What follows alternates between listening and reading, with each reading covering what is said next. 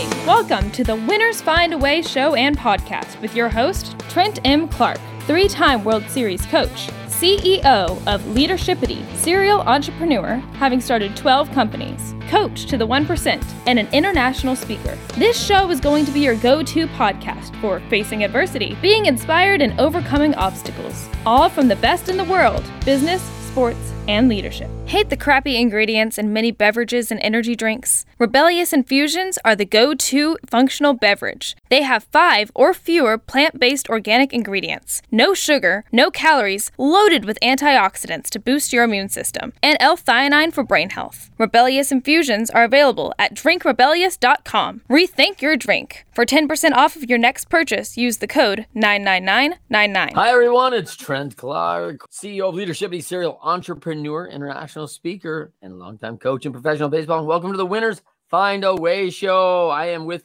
Natasha Miller. Hi, Natasha. Hello. Oh, it's so good to see you, fellow EO member. So excited about having a little interview with Natasha.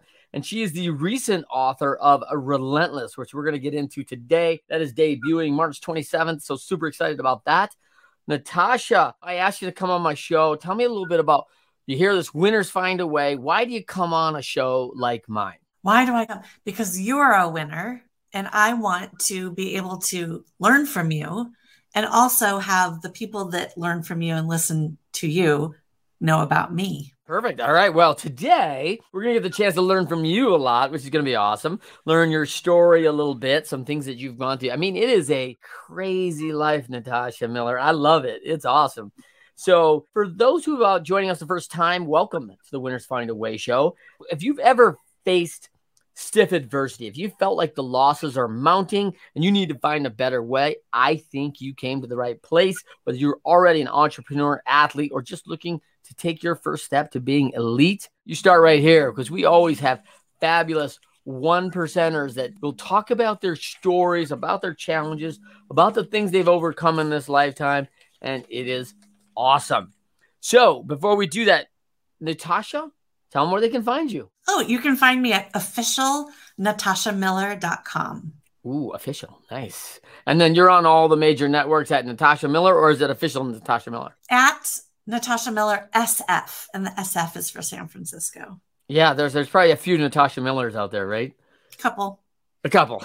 That's awesome. All right, so let's talk a little bit as I introduce Natasha to the audience. You're going to love this. As I said, she's an author. She owns a business called Entire Productions, which is a big experiential and event group, and entertainment production company. You're based in San Francisco, but you're an Iowa girl, right? I am. I'm, there's no taking the Iowa out of me. No way. No. Uh, do you root for Iowa State? Do you have like a college that like you are uh, t- tied to? I went to Iowa State. Okay.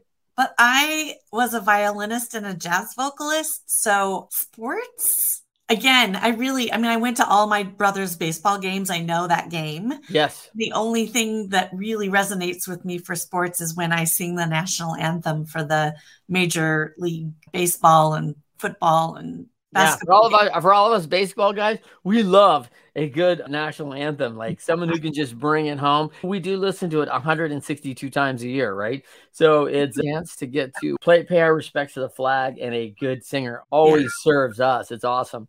So that's cool. I I wonder if I've ever got the chance to actually be at one of your games when you were singing.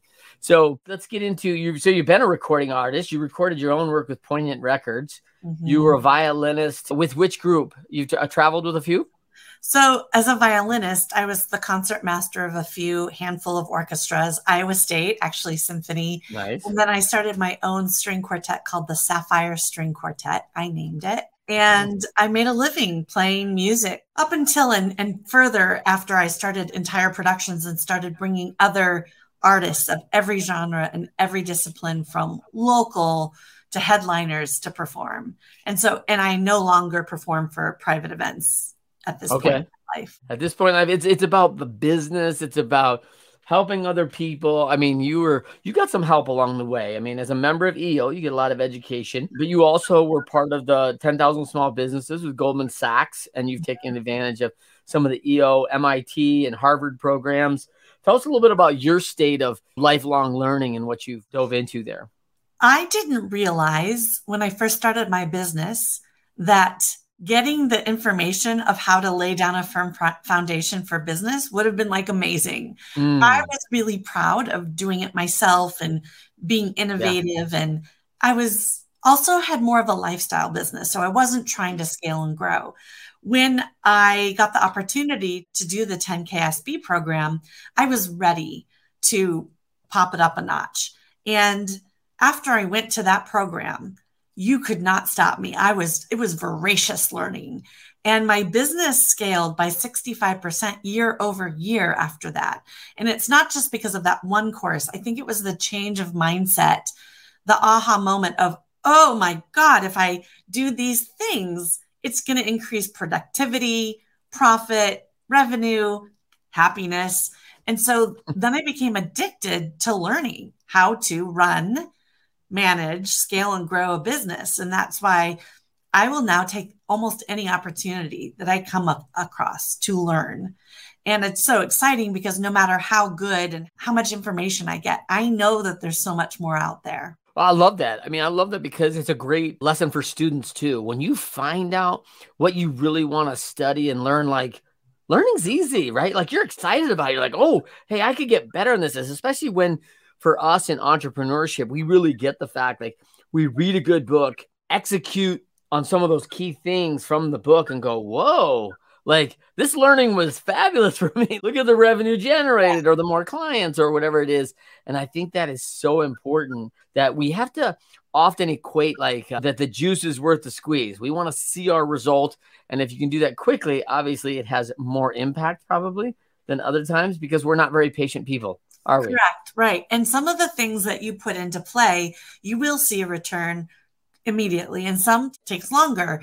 But as you mature, you're able to know that once I do this thing, that in three months we'll see the change, and yeah. not to get too frustrated about it before then. Yes.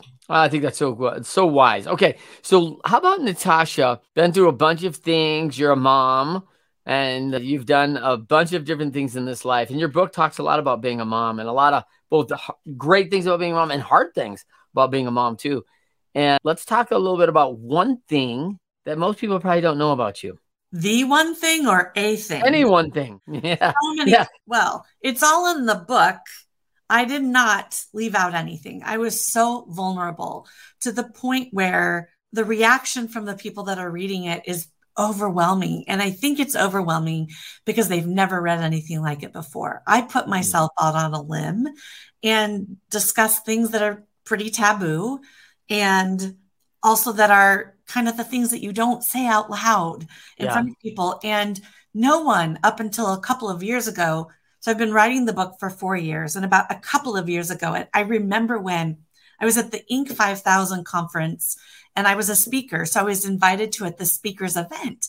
And I'm surrounded by people that have grown by 8,000% and billion dollar companies. And I stood up at the table and I introduced myself and I said that I needed to practice saying this out loud because I'm just now starting to tell my story. It was very awkward and it was strange, but the room got really quiet and you literally could see people leaning in. Mm. And this is before dinner. So the whole place got quiet. And I'm not sure exactly what I said, but I think I said, I own a profitable multi million dollar business. And I was once in a homeless shelter at the age 16 and on my own since then, something to that effect. And before that, I had never really admitted that out loud. Now, I wasn't trying to hide it, but I just thought to be taken seriously, I needed to put my best foot forward. And what I didn't know is that being vulnerable and telling your story is actually your best foot. Mm. In some case, in many cases. Yeah, it's really good. And the things that are hard in our lives, we don't talk about to just anybody, right? Like we don't walk in and go, "Oh, what? Welcome to Starbucks. I'll take a caramel macchiato." And hey, by the way, I was an abused kid, right? Like it's like that's not where we start. Like we just don't lean into it. We have to get that we have to dive into that trust pool a lot. And that takes a lot of time. I mean, and we really think about the people that we tell our deep, dark secrets. And most people can count those on one hand, right? And often one finger of who they're willing to share those yeah. things. I'll tell you one thing, our audience that most people don't know about you is that you are a member of the Recording Academy, which is responsible for the Grammys, which is pretty cool. Yeah, and going to the Grammys is really cool. And for me, of course, the performances are amazing and being able to walk the red carpet with the celebrities and not get kicked off is fun. but for me, I love seeing the backstage changing of all the scenes. And it is a miraculous moment that they get those scenes changed in time for the next performer. And if you notice the sound, if you're listening to the Grammys at home, isn't great. Sometimes you can't hear the vocalist or like it's a miracle you can hear anything because yeah. how many things are happening at one time? It's a big part of theater music that people do not understand stage production is a mm-hmm. massive deal. And so I often get involved with different theater programs and even large church programs that have massive, and people go, Well, I really want to be a part of music in the theater. Like, there is a job backstage. There is so much work to do in prep, in mic work, in set design. I mean, running crazy. Yeah. Making marks on the ground for oh. like literally at the Grammys, you'll see if you saw a bird's eye view of it, you would see a rainbow of tape colors, and each tape color goes with either a an amp or an amp, a speaker or a stage plot for that particular speaker. So they're removing everything that you see from that vignette, taking it backstage within like minutes and pushing in like the giant dinosaur or the whatever. Yeah. And yeah. it has to be put in the right spot. Now that has nothing to do with this quality of sound and did they plug in the mic correctly? Like it's nutballs. So let's take you back to this childhood, Natasha, right? Let's say you're 10 years old or whatever age. And I mean, are you thinking like, I'm going to be one of the top violinists in the world. I will be a jazz vocalist. Like, I have just got talent for talent. I'll be a recording artist. I'll be a multi million dollar business owner. Yeah. Is, that, is that what you're thinking coming out of the cornfields of Iowa? No, the only thing I thought, it's the only thing I thought I would be, and the only thing I wanted to be as a young girl, first of all, was to be a performance artist. Okay. Now, did I think I was going to make it to being a member of the National Academy of Recording Arts and Sciences and go to the Grammys and have projects that were Grammy worthy? I didn't think that I would, but I think I assumed that I would come into that realm somehow. Now, I had no inclination or no idea that I would ever own a business that I do. Like entrepreneurship, doing anything outside of performing was not in the cards. Mm. And I wanted to be a singer more than anything. I didn't, I mean, I love the violin, but it wasn't my end all be all. So I have seven recordings as a vocalist. And on those recordings, I also play violin, but it's not the predominant instrument. Nice. Okay. So let's take this back to when it got challenging, right? When was it not challenging? Yeah, right. Like let's talk about it. was there was there a impactful pivot point as a kid where you knew you could turn this around, or did that come later? Or what mm-hmm. was the impactful pivot as uh or transition or whatever you want to call that that that changed things for you at a young age? Probably when I was taken to a youth shelter on Christmas Day after my mother started threatening again to kill me, but this time she's chasing me around with a butcher knife. Mm-hmm. I finally called 911 and was taken to the shelter for my safety. This was in the mid 80s. There wasn't very much help that yeah. the police could do. So I think at that point, that wasn't the pivotal moment, but my finding out that I did not have to stay there as sort of like a prisoner or yeah. a ward of the state. I was actually deemed an abandoned youth and I was able to be emancipated. It's unofficial because at that time there was no formal emancipation law. Now, did I think at that time, I've made it, I'm on my own, I don't have mm. to worry about my mom anymore? No, I wanted to go back home to the chaos I knew, but I, I wasn't able to. So from that moment on, I just did everything. I scraped and clawed and worked and focused and was disciplined and getting good at everything that I was interested in, had a talent for, and that was naturally good at. And so I was monetizing anything that I was able to do because I had to. Yeah. So I was a lettering artist. I started doing calligraphy for people's wedding invitations and I ended up doing jobs for big ad agencies. So you become and, automatically you're forced into this somewhat overnight entrepreneur. Like I need revenue. Like I, I have to survive on my own. Did, Total did, survival tactic. Yeah. Do they know like nowadays, would they know your mom was suffering from mental health? Like what, what would they know today about your mom that we just didn't know back then? Well, she just didn't get the help that she needed and the support. And my family didn't push that. And it wasn't a culture of that kind of thing. Yeah. And there was definitely a mental health issue. Can I give you the name yeah. of what she was suffering from? No, because she wasn't officially diagnosed. I could guess at, and other professionals have said, well, she's probably this or that, but it doesn't really matter, right? It, it's a person that was struggling that didn't get the help that she needed. And then also wreaked havoc on other people's lives because of it. It's just sad story all around. Yeah, for sure. So let's dig a little bit into this as we look at maybe taking it to the next story, which is I love the quote from McChesney and Sean Covey. He's now the CEO of Stephen Covey Industries, right? It's his dad. And so when we look at that, winners, when shown data that they are losing, find a way to win. And I mean, I just immediately picture yourself as this young kid who's got to be this entrepreneur, as kind of a lot of us were, like paper routes and yeah. shoveling snow and whatever we could do to scratch money, right? Yeah. Like you were like, hey, this isn't working. I'm not selling mm-hmm. calligraphy for weddings. I got to do something else. Like, I mean, you you got to move fast because you don't have time to to be in a losing like business no. No. at all. So I mean, I was professionally playing violin at 15 and once that money started mm-hmm. coming in, I was like, yeah, I'm gonna yeah. this is what I'm gonna do. Like I was making way more than I did when I was scooping ice cream. Yeah, right, right. And then it pulled me through life. It pulled me through full ride scholarships to college and it informed so much. And if I didn't have that, God only knows. I don't know what I don't know what would happen. There's no way anyone would know. Yeah, it's one of the huge values I've, I've really received in my life from music and theater and sports is that I got to see the world on everybody else's dime, right? Like, hey, if you can come perform for us, like in in whatever it is, right? Like yeah. you're gonna go travel and see things, and they pay the freight, and you're like, this is awesome, right? Like I loved it, seeing so many different cultures, and I mean, from your standpoint of the music side, some of the great music halls of the world, right? People just they they're dying to go to mm-hmm. these places. They're almost like they're cathedral, right? Like they're so unique. And when you walk in them, especially if you're into that world, it just feels like hallowed ground, right? It's like, yeah. whoa, here we are. Like, what? Like, like, I mean, like the Grammys, right? You go to the Grammys, you're like, this is crazy and this is awesome. Bucket list kind of thing, only do once in a lifetime. But that's walking into Carnegie Hall or walking into some of these places that you've only read about or seen on TV. Talk about that.